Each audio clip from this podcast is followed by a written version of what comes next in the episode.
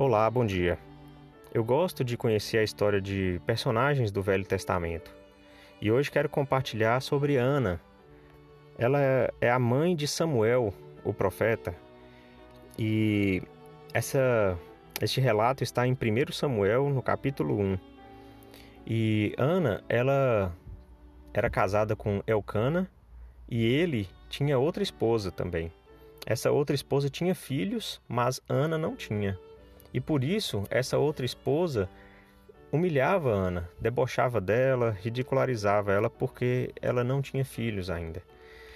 E isso era um sofrimento muito grande. A gente vê vários relatos de outras mulheres que ficaram algum tempo sem filhos.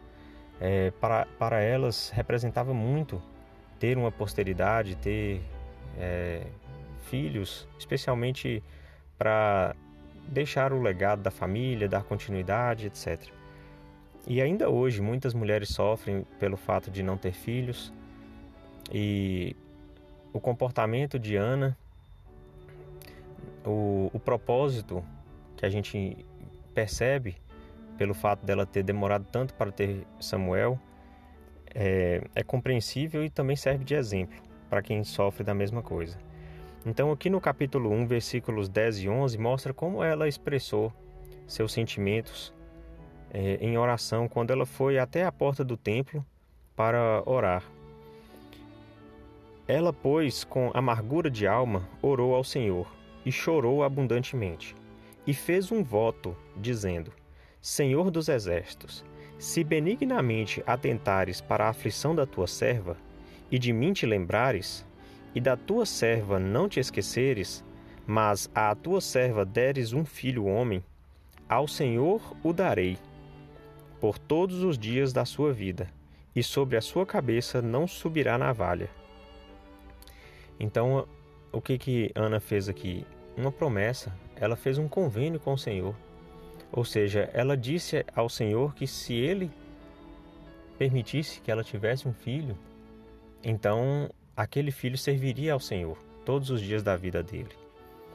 E é claro que Ana não podia decidir pelas escolhas de Samuel no futuro, mas ela podia fazer o que estava ao alcance dela.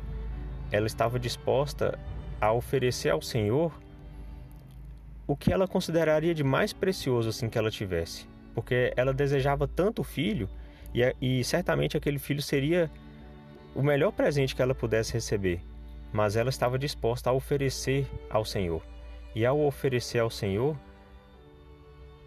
ela estava disposta a abrir mão de qualquer coisa pela bênção que estava que, era, que ela queria receber. Então é nesse sentido que eu digo que pode ser um exemplo. Porque se muitas pessoas às vezes sofrem ou desejam tanto algo que é importante, a gente sabe que é importante, não é nada trivial, não é nada é, desnecessário, mas é algo de significado grande. Então a gente tem que estar disposto a abrir mão de qualquer coisa e oferecer ao Senhor. O Senhor, ele se lembrou, entre aspas, né? O Senhor não se esquece de ninguém, mas ele esperou com que Ana chegasse àquele ponto e ele, é, então, como as próprias escrituras dizem, né? Abriu a madre dela, ou seja, ela teve um filho e Samuel é, foi realmente um grande profeta.